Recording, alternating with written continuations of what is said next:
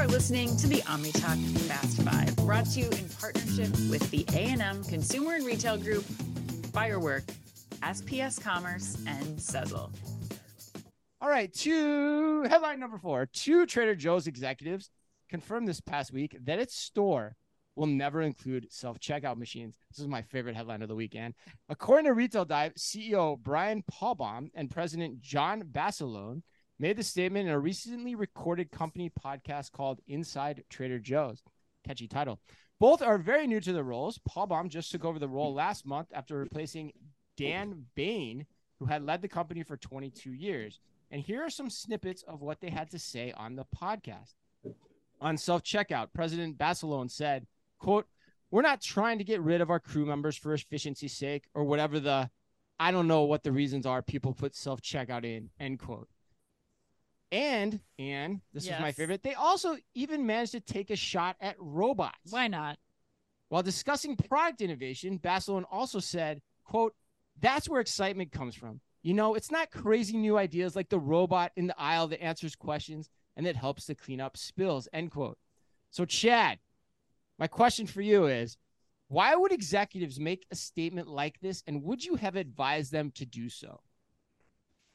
Uh, yeah. I mean, I knew we'd have this headline. I was, I'm glad, but I was. Oh, this kinda is hoping blowing up on social media, Yeah. man. It was I know. crazy. I was kind of hoping it didn't come up, but I, but I, no, I'm glad it is because it's a, it's a it's a it's a really good conversation because here we have, uh, well, so we were actually having a conversation at dinner the other night about Trader Joe's, right? Which which was interesting, Oh, right? yeah. Like like, and how maniacal they are about their value proposition. Like they know how they make money. They're very intentional about it. They operationalize that through every aspect of the of the shopping experience. And you know we talk about emotional connections to retailers. Like that's great. You you you want to have a very clear value prop that's successful and that's admirable. Um and so i get caveat but like i get the point of view right and Right. because their business model like like service is a key component of their value proposition, right? They're huge on customer engagement. Their cashiers, unlike checking out at a Kroger or Safeway, right? Like they engage, they discuss and upsell products um, where you know they're pushing their uniqueness around innovation, and a move to self checkout harms that value proposition. I get it. However, your question of why would What? you say this and would we encourage it? Yeah.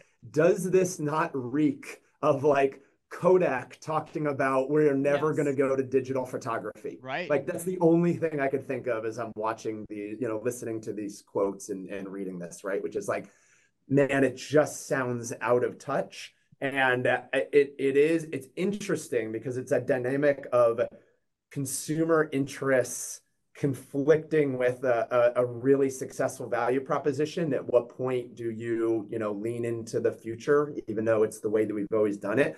Um, so no, I wouldn't have advised the statements, um, but you know that that's where I'm at on it.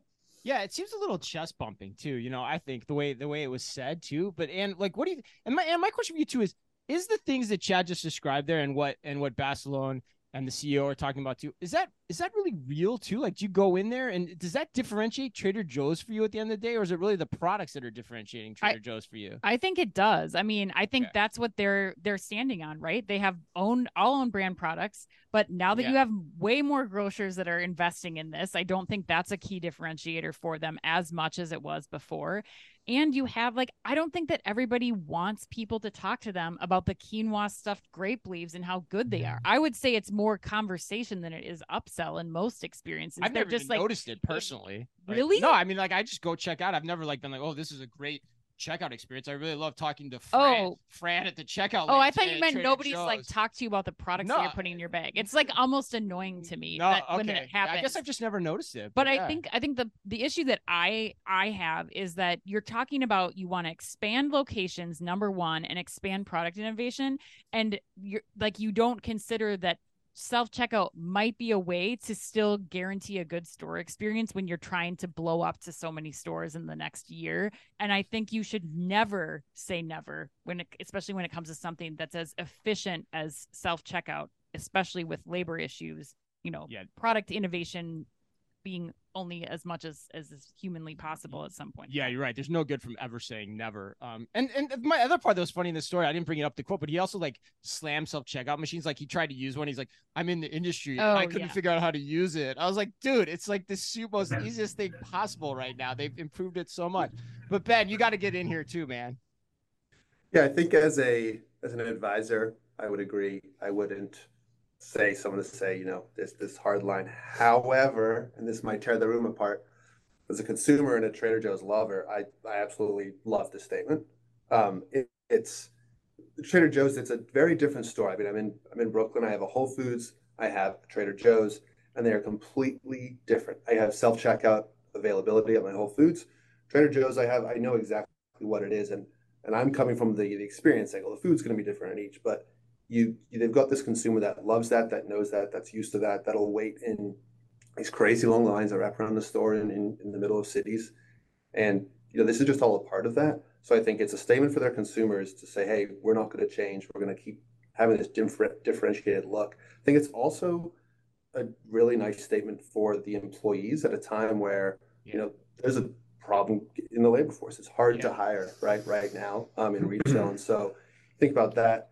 Maybe they don't really mean it for ten years from now, but in in the five years, two, three.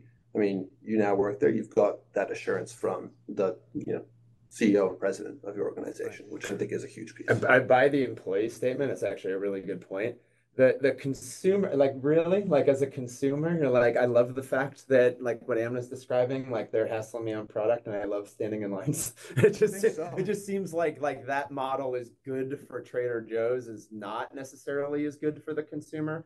But I, I mean, I guess you you're, a- you you shop more than more than me. so- Yeah, it's a love hate, right? Y'all are in the UK at the moment. Marmite, right? Their mm-hmm. their website back in the day, would you Marmite.com? Do you love Marmite or do you hate Marmite? If you click you hate it, it kicks you out. And and it's a play on this this yes no, and so we can debate about it as much as you Yeah. want. We're going to probably stay on our sides of the table. Yeah. But the other the employee side is interesting though, because there's also a lot of union trouble at Trader Joe's right now too, which we hadn't talked about. So I think that that's important. I, I think the universality of the comment is interesting in of itself. Like to never to, to say never, we're never going to do this. It sounds like a move that the CEO is trying to make to make a statement out of the get go, probably for the employees more than anybody. I agree with that. But you got to be careful with those statements because, like, I I made one on the last show and about Wawa and kiosks, Mm-hmm. and I, I mentioned wow, I got I got flooded with emails and comments from that. Like, dude, you didn't don't know what you're talking about. They work great in that environment. Yeah. We use them all the time. I was like, okay, you're right. I should never make such a grand claim about anything. You've always got to qualify it. Um, and then the other point though that bothers me is the robot thing. Like, why take the time to demean robots? Like, what does that have to do with anything? Like, there's a reason people are using them. They work for some people. They may not be right for you, but that doesn't mean you need to like throw shade at them. In my Scott's opinion, doubling down. that that seemed like that seemed like a bridge too far for me. But anyway. well, he doubled down. He he's saying that and he means Yeah. it. He is going to go to his grave talking about Basalone or. Basiloni. I don't I don't actually know how he says his name, so hopefully I got it right in one of those two pronunciations.